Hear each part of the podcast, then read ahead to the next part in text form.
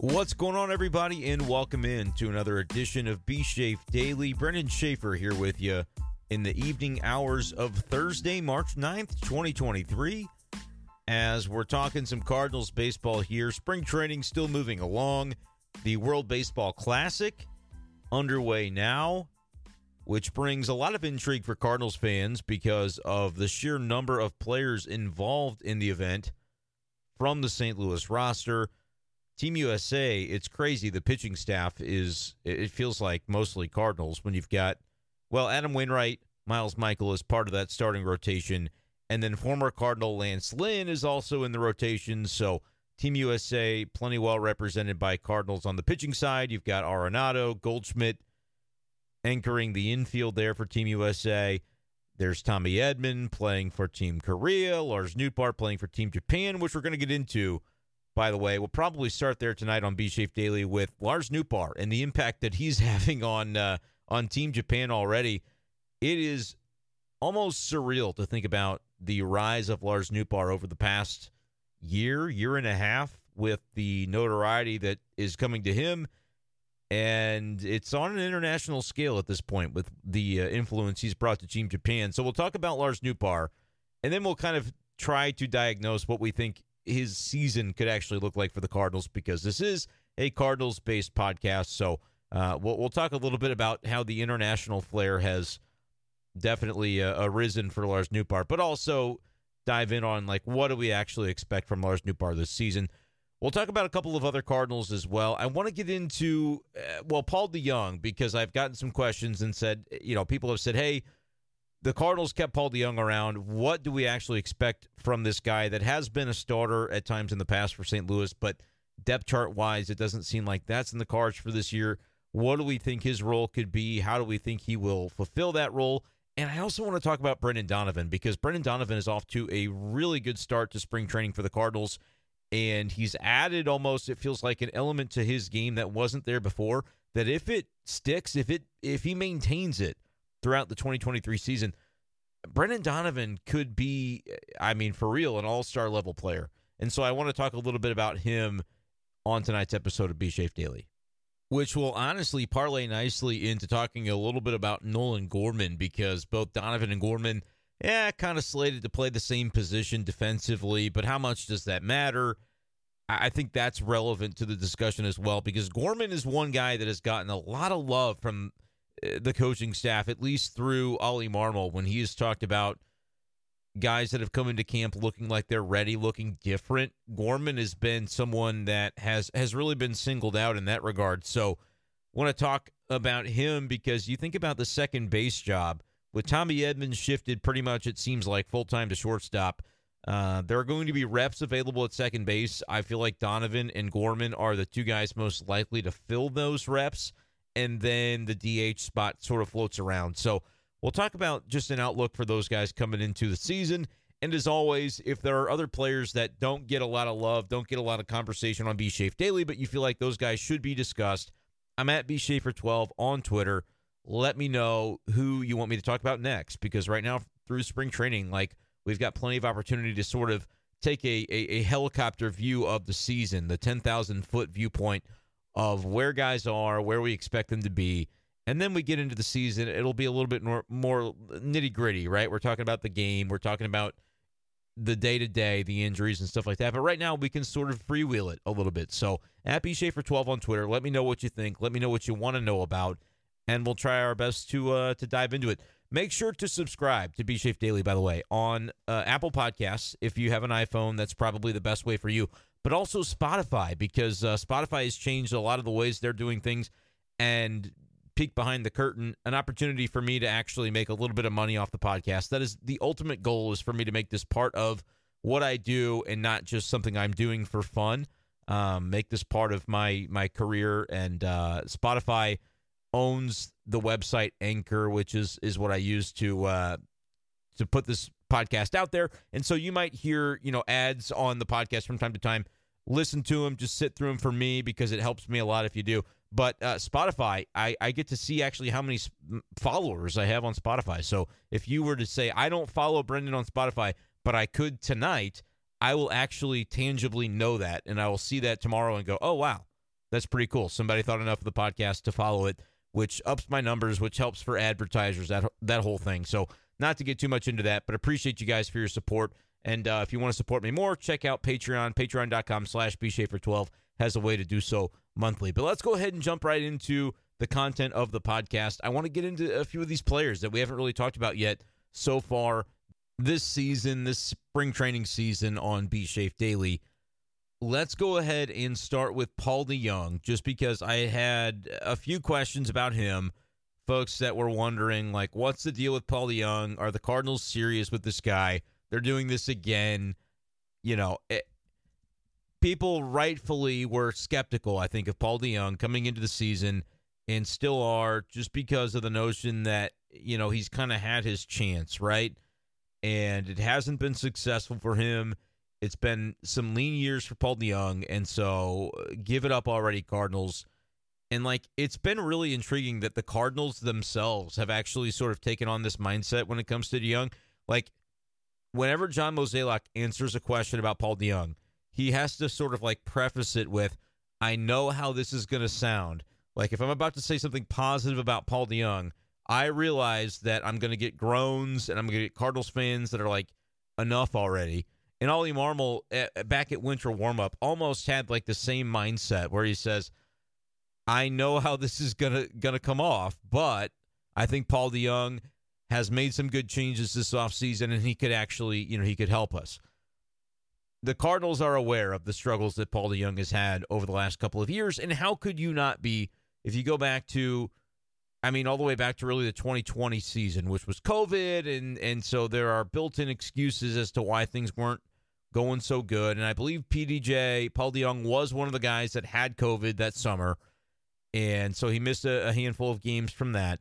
But he has 671 OPS. His on base was uh, 322, still a decent batting average at 250 honestly, the batting average was the second highest of his career. Had literally no power to speak of, though, in 2020. A 349 slug. It's uh, just a, a rough go for him.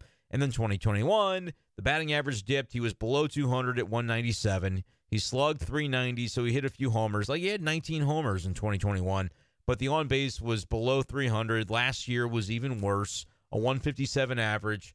245 on base, 286 slugging percentage, and they sent him down to the minor leagues to where, you know, very clearly Paul DeJong was struggling in 2022. They had to literally send him down. He had been a fixture on the team, and they were like, no, your performance is such that we have got to, we got to demote you. You got to go down to the AAA Memphis team and figure out this swing and see what you're doing wrong. And so that had to be a humbling experience. And I remember when even when Paul came back last year to the Cardinals, it was just like it was so tough because you could see him and you knew that he wanted it so badly, but he couldn't, you know, always articulate why the struggles were happening. And so for him, it it was a tough year. This offseason, based on what we've heard uh, about him and, and honestly what we've seen so far in spring training, the book on Paul is that he has made a swing adjustment. He's gotten rid of the leg kick, right? Which is something we've talked about before in the podcast. He first broached that topic at winter warmup and said the leg kick is gone. I'm keeping the foot planted. I'm, you know, you squash the bug, whatever, but no front leg kick. We're we're gonna keep that on the ground. And it's like, okay, is that going to make a difference? Most people are understandably, I think, skeptical about that coming into the year. Uh, Paul DeJong, not a ton of at bats so far this spring when you look at the Cardinals leaderboard, I've got the stats pulled up right here. There's a few guys like, oh, Jordan Walker, perhaps you've heard of him. He's leading the Cardinals in OPS this spring. That's pretty good. Masyn Winn is number two in OPS. He's also stolen three bags. Uh, 1087 OPS for Masyn Winn and 18 at bats. That dude, I mean, I'm not planning to talk tonight about Masyn Winn, but if Masyn Winn is that guy offensively, he's going to be one of the most valuable players. I mean, again, he's getting most of his reps right now against probably guys who aren't always going to be considered major league caliber pitchers. But Masyn Winn is off to a good start in spring. Definitely something to keep an eye on. Um, Brendan Donovan is is after that. Those are the three guys for the Cardinals right now that have a an OPS above 1,000, which is fascinating. Um, and that's of the guys who have actually qualified, which is going to sound ridiculous because – it's like okay, it's spring training. Who could possibly qualify for statistical categories. But the way that works during the regular season is like if you get 3.2 or whatever the number is, 3.2 at bats per game or 3.4 per game, you qualify for categories. And like that allows you to be qualified for a batting title or to lead the league in, you know, whatever. And in spring training, that doesn't really matter. So now I'm sorting it based on just total numbers. And like Paul Goldschmidt's 1100 OPS, but he hasn't had enough at bats because he's gone to Team USA now. He didn't play a ton. Uh, another guy, though, who has not qualified for statistical categories, but has, you know, had a good start to spring in terms of he hit a home run at one point and he's only had nine at bats, is Paul DeJong. Uh, these numbers are going to sound ridiculous. I don't even want to read them, but he's got a 222 average because he's two for nine. And with the home run that he hit, his OPS is up to 1084. He's got a double and a home run in nine at bats. And that's kind of, it sounds like Paul DeJong, right? Like he's not going to probably carry a very high average, but you've seen him be able to punish bad pitches in the past. But the question for Paul DeJong, I think this year is going to be well, there, there are really two questions. One, can the changes that he has made actually stick for Paul DeJong? Can he make sure that those are not a fluke and actually maintain them to where he sees a, an improvement in his performance? My thought process on that is probably like I I like Paul DeJong. I lean toward believing that Paul DeJong has found something that can improve his game or at least the consistency of his game. And here's why I buy into what he's saying. At winter warm up, when he talked about the change, which is basically to eliminate the leg kick, he acknowledged that in the past, talking about the past two, three years, there have been changes that he has strived to make, but really was not fully committed to them, is sort of what he admitted. Where he said, like, in the past, I've made changes. And this was a question that I asked him actually, because I knew Cardinals fans would want to know it, where it's like, okay, we have heard it seems like every year going into the offseason we've heard like paul DeJong is making this change or that change and that's going to be the difference for him.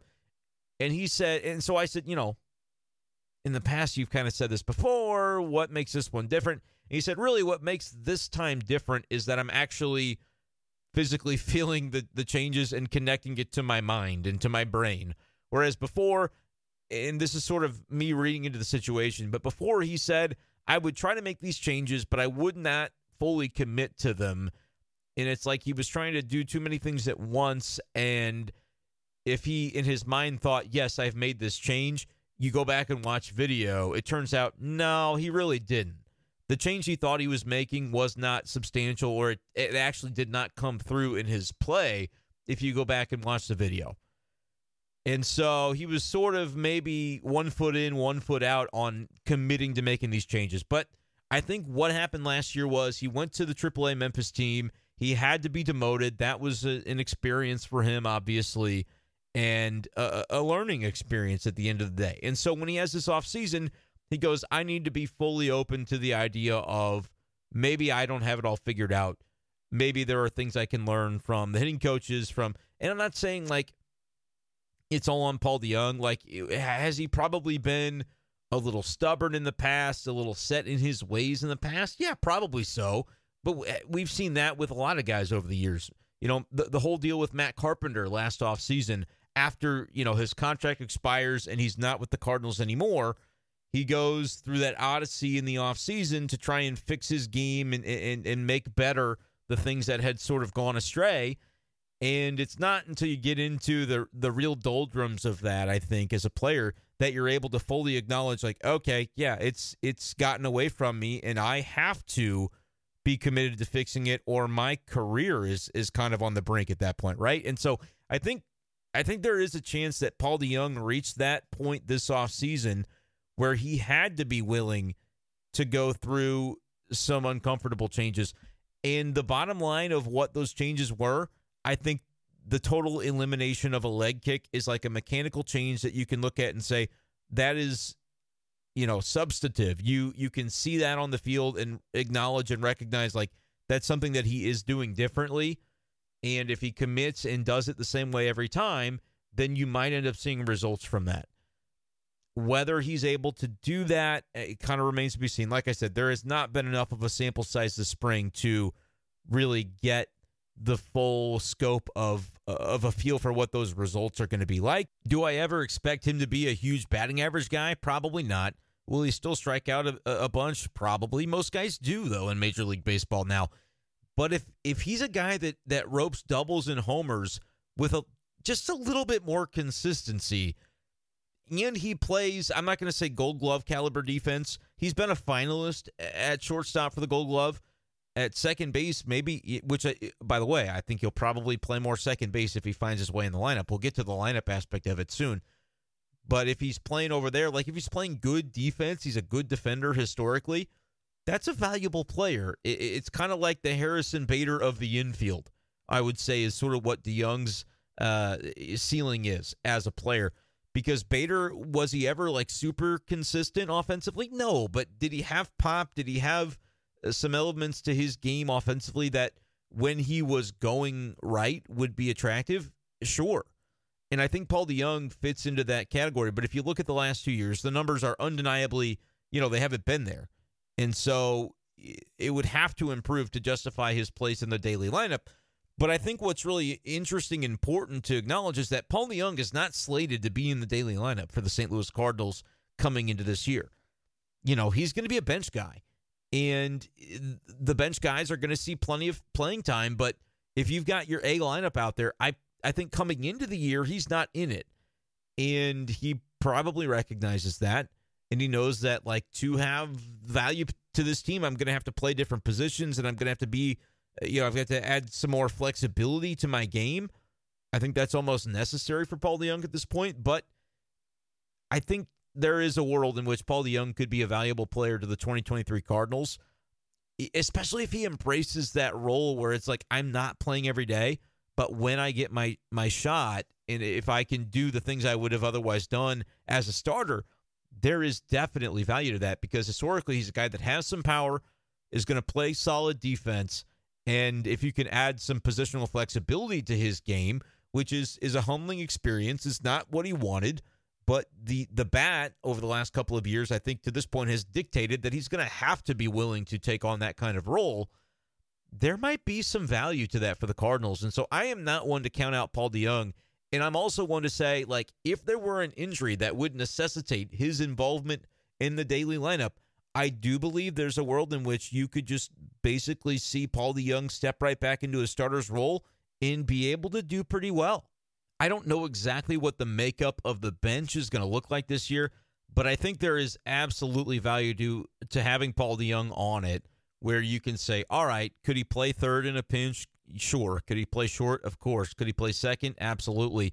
Uh, I I don't think outfield is in the cards for him, but imagine like the role that Edmundo Sosa played last year, where he offered really nothing offensively, little more of a spark plug kind of guy, eh, but didn't have power right? Like I'd rather have Paul DeJong, I think, a, a guy who is committed to working on his swing. Like Oli Marmol is is as candid as it gets. If Paul DeJong is straying away from the things that he was supposed to be doing in the offseason to improve, I, I think that's going to be a different story. And Oli's like, I don't, I'm not going to use this guy.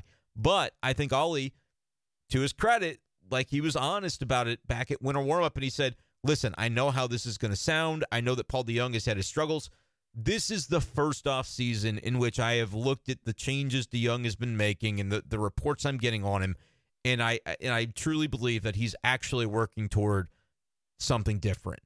In previous off seasons, which is basically a, a tacit admission that in previous seasons DeJong wasn't fully committed to it, and per Ollie Marmol back in January, and he sort of re- has reiterated some of that comment eh, in, in February and, and in early March back at spring training. He basically said, like, yeah, I when it comes to Paul DeJong, there are things that are different and do feel different to me. But at the end of the day, what matters most, he's got to show it in the game, in game action. And so I think Ollie's treating it completely correct. I think the Cardinals are treating it correct as well. There are people who are like, get DeJong off the roster. He doesn't belong there. No, I don't think that's right. You're paying him anyway. So you might as well see what's there because in the past there have been uh, there has been good qualities of Paul DeJong's game that have helped the Cardinals, and you might as well, since you're paying for it, see if you can extract some of those this year. But if people are like, well, I'm, I'm worried about what his level of involvement could be, uh, he's not going to be part of the starting lineup most days, but he could work his way into that. And he's the kind of guy with experience that I think is a benefit to have on your bench in in case of injury, which, guys, baseball is a long season. Injuries are going to happen. We got to keep that in mind. And so, as long as it's realistic about, like, okay, Paul Young has a role to play on this team, and if he can thrive in that role, it'll make sense for the Cardinals. I think that's a good thing. I don't know how most Cardinals fans feel about it. Let me know. Hit me up. Tell me your thoughts at bshafer12 on Twitter. Uh, I know there is a way that you can record a, a voicemail on the podcast if you want your voice to be heard. Anchor.fm slash bshafer12 slash message. Go on there, record a message, and I'll play it on a future podcast. But I don't know. I'm giving Paul DeJong a chance. I know most people are probably writing him off. I think it's possible that he could could figure some things out and, and be a benefit to the team this year, but it's all within context. Like I don't think he's starting over Tommy Edman uh, on on a regular basis. I don't think he's starting at second base on a regular basis because I look at the options there and I think they're pretty good. Uh, you look at the spring training that Brendan Donovan has had. He's another guy that I want to talk about. He's adding power to his game, folks. And if Brendan Donovan becomes even somewhat of a power hitter, I think that is a very interesting proposition. I'm looking at MLB.com. They've got him at 304 average, a 360 on base, and a 696 slug for a, a 1056 OPS this spring and that's a, uh, basically derived from three home runs it looks like that he's had so far this spring. And that's interesting because he's only had 23 at bats if brendan donovan becomes like a 20 home run guy add that to uh, what he was able to do as an on-base guy last season. Add that to being a gold glover as a rookie last season playing a variety of positions. Like brendan donovan becomes suddenly a very valuable player in the landscape of, I mean, some of the top guys in, in baseball, right? In the National League, at least. I don't know what that number would be in terms of wins above replacement, but I could see four, five, six. I guess I should have to go through and look at what Donovan was last year in terms of war to kind of have uh, some level of basis for. I mean, last year, guys, he was a 4.2 wins above replacement guy. Now, this is according to baseball reference, but he was a four war player, according to baseball reference, uh, only getting 390 at bats. And I have a feeling he's going to get more than that this year. 391 at bats. The, the plate appearances was 468. He's going to play more than that this year. That's my prediction, first and foremost, as long as he stays healthy. He's going to be a pretty well regular everyday player, and he's going to bat in the foremost, I think, of the lineup. He's going to bat leadoff, or he's going to bat number two on a number of occasions especially if the, the performance dictates it. He had a 394 on base last year. He had a 281 average last year. Those are numbers that you would take in a heartbeat from everybody in your lineup. Everybody. But his slug was 379. It was lower than the on base. He had five home runs and 468 plate appearances. He's got three home runs and 23 at bats in spring. I know it's not always major league pitching that you're facing in spring, but he's I think Wandy uh, Peralta he hit a home run off, and Wandy Peralta's been around the block in the big leagues, so he's he's doing these things, and it's happening in, in a short sample size where, like, if Brendan Donovan becomes even a 20 home run hitter, which last year he hit five, if Brendan Donovan hit 20 home runs in 600 plate appearances and the on base stayed the same, he would be one of the more valuable players in the National League. I feel pretty confident saying that because he's a driven guy, he's a dedicated guy. His defense is not going to just fall off the map. He's going to get better. He's going to get better as an outfielder if he plays more outfield because honestly, to my eye last year, he was subpar as an outfielder, but just his sheer versatility got him the Gold Glove award. He even said at winter warm up like Tommy's a better defender than me.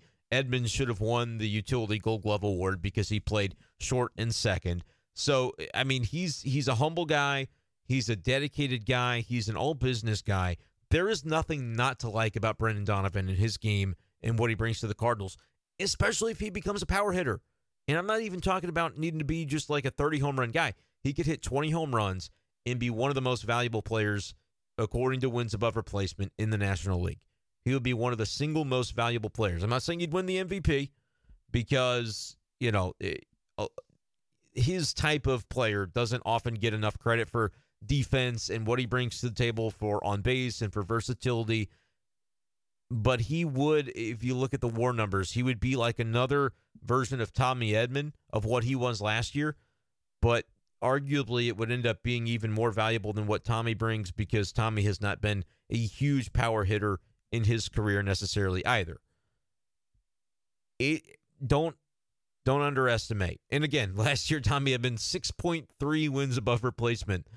And I could make the case that Tommy Edman has a better off season, or pardon me, a better uh, offensive season coming up because he had an OPS of just 725 last year. And I think more on base could be in his future. He could bat better than 265. He might benefit a little bit from the lack of a shift. Um, not a ton. I don't want to oversell that. But he was a 13 home run guy last year, was Tommy Edman. But he stole 32 bases. That's probably something that Donovan won't do. Um, Donovan is not a base stealer. He had two steals in five tries last year. But I'm saying I think Brendan Donovan could be that five or six win player if he ends up adding just even a modicum of power to his game. When you have an on base percentage higher than your slug, there's room to grow in the power department. And Donovan was just getting his feet wet, right? And it, he was rookie last year. I think Brendan Donovan very quietly could turn into just an absolute stud that people around the league may not know the name just yet, but by the end of the season, they really could. If he does, if he translates just a little bit of that power, he doesn't even have to hit 20 dingers, guys. He hit five last year, and he played, you know, 75% of what a full major league season would be. If he hits 10, if he hits 12 or 15, the, the Brendan Donovan's numbers are going to jump off the page as long as he does not backslide in the on base department. So that's my long winded way of saying like Brendan Donovan is a player. He's going to be here to stay. He's going to be a, a, fixture in the Cardinals lineup, whether he's playing second every day or not. What could keep him from playing second every day? Could be Nolan Gorman, but I would say this I don't care what Nolan Gorman does defensively. I do not care if he plays a position this year. He doesn't have to. The only reason he would have to is if Jordan Walker ends up being on the team and all the other outfielders, talking O'Neill, Carlson, and Nootbaar, are playing really well then obviously you've got four guys for for four spots, and you're going to have to to figure it out with Donovan and, and Gorman at second. It's a good problem to have, though, right? But Nolan Gorman off to a good start this spring, 21 at bats, 286 average, 375 on base with a 571 slug. He's had a couple of homers this spring. Uh, the strikeout numbers are up, probably higher than you'd want them to be. Um, but, you know, same story for Dylan Carlson, who's got an OPS over 900, just like Gorman. Uh, they both struck out eight times. I, I, I think there's a world in which Nolan Gorman, who has gotten high praise from Ollie Marmol, from the team about the way he's come into this camp, the fact that he had sort of been tasked with working on certain things in the offseason. They wanted him to be able to uh, take away the weakness in his game when it comes to the high heater, to be able to hit the high fastball, because if you can do that and then you can stay on some of the breaking pitches, just eh, become a more balanced and complete hitter was the, the challenge for Nolan Gorman. And I feel as though at least the team thinks he's done that. The results starting to bear that out a little bit. Small sample, we got to keep in mind. Not only is it a small sample, but it's a spring sample. And so, how much can you really read into that? It's fair to ask. But even the body composition for Nolan Gorman was something that Ali Marmol was very high on when he was asked who's coming to camp looking, you know, looking different physically. He said Nolan Gorman has has picked up the mantle with everything that we asked him to do this offseason. So that's another guy that you want to keep an eye on when it comes to uh, offensively guys that can take a step forward for the Cardinals. And keep this in mind, Nolan Gorman hit 14 home runs last year. He he kind of faded down the stretch and didn't get playing opportunities. That was maybe more related to Albert just, you know, he was in the lineup as a DH every day and Gorman wasn't even getting those opportunities against right-handed pitching, which he thought that was kind of the the obvious fixture that he could could have opportunities with. Those weren't given. This year it might be different. He's going to have to still earn them because, like I said, there's Donovan that's looking for opportunities. There are guys in the outfield like a Jordan Walker that could burst onto the scene. Alec Burleson doesn't want to just fade away into the ether. Like there are guys that are going to be vying for these opportunities, but Nolan Gorman is certainly a guy as well that you do not want to lose sight of. And that could be a huge benefit to the Cardinals if you've got more guys that you feel good about offensively than you do positions in the daily lineup. I mean, that's a good problem to have. So we'll see. I mean, the Jordan Walker show keeps on rolling. He's got the highest OPS of any Cardinal uh, that that has qualified. Like I said, is getting at least like 3.4 at bats per game. Uh, Arenado, Goldschmidt, those guys have have departed for the World Baseball Classic. They're both over a thousand. Uh, Arenado is a 1700 OPS. Had a couple of home runs in 14 at bats. I think both those guys are going to be really strong. Like if you were to take the optimistic viewpoint though of this lineup, and you look at Arenado, Goldie, just like let's say they are what they were last year, top three in the MVP. Let's say Jordan Walker is rookie of the year caliber, which I'm not saying he's going to be, but it's certainly within the range of outcomes for him. Uh, let's say Paul DeJong, eh, OPS of a thousand this spring. Again, small sample, but let's say he's figured out some things. Let's say Brendan Donovan becomes a power hitter. Let's say Nolan Gorman has fixed some of the holes in his swing. Let's say that Dylan Carlson can hit right-handed pitching. He's hit a home run off a righty already this spring. Like you can see a world in which it it sort of stacks on each other, and you go, "Wow." I mean, this Cardinals lineup could end up being something special, but that's the optimistic view where everything goes right. We acknowledge that it doesn't always work that way. But I don't know. I'm I'm seeing the lineup through a, pretty optimistic lens right now, and I, I think it'll be very interesting on a day to day basis, kind of how they slot that out. It'll be it'll be cool to see. One other guy that I had teased, I don't remember all the names I teased at the beginning of the podcast, but one guy I do want to talk about and, just gush about for a couple of minutes before we get out of here is Lars Nootbaar because He's with Team Japan right now, uh, playing in the World Baseball Classic. And they had an exhibition game against the Hanshin Tigers. I'm probably butchering the pr- pronunciation there, but they had an exhibition the other day. And Nootbaar went two for three, had a run scored, had an RBI. But his contributions to the team were far more than those individual box score numbers because he has basically got all of Japan grinding the pepper. this celebration that Lars Nootbaar introduced to the St. Louis Cardinals and it, it, you know popularized everybody knows about grinding the pepper that is now something that not only team japan is doing that shohei ohtani one of the biggest superstars in the world of baseball is doing he hit two home runs in that exhibition the other day and he was grinding the pepper after both of them but like you there was a video on Twitter of like J- Japanese news broadcasts the anchors are doing it uh, little league baseball teams over in Japan are grinding the pepper. Lars Nootbaar is an international sensation at this point which is absolutely incredible to think about when you realize like okay he was a Cardinals draft pick. We all thought oh that's a fun name Lars Nootbaar wouldn't it be crazy if he ever you know made it to the big leagues? And then he makes it and he's kind of a fourth outfielder type but then you see the personality and you see the exuberance and you see the way he goes about it. And then you see, okay, the kid can play. He can make catches that rob home runs to win games for the Cardinals. He can he can hit. He has power. He's got on base ability. He's your leadoff guy. He's batting in the top two of the lineup in the playoffs. Like Lars Nootbaar is sort of him. and then now he's making diving catches for Team Japan. Like it, I just wanted to gush for a minute. I don't have any long range view. Like I think Lars Nootbaar will be what he was last year for the most part. And if you look at his end of season numbers, the 788 OPS, you go, okay, that's fine. It's pretty good, uh, but it's not overwhelming. I think he'll probably OPS 800 if I had to say this year because he started so poorly last year. His average was like 150 after a month and a half, and the OPS was like 600, maybe not even that and then he was able to pick it up at the end of the year, which really, I say the end of the year, it was like the final four months of the season. He had much better numbers. I think he's an 800 OPS kind of player. There are going to be holes in his swing. There, everybody's got him, but he's going to OPS 800.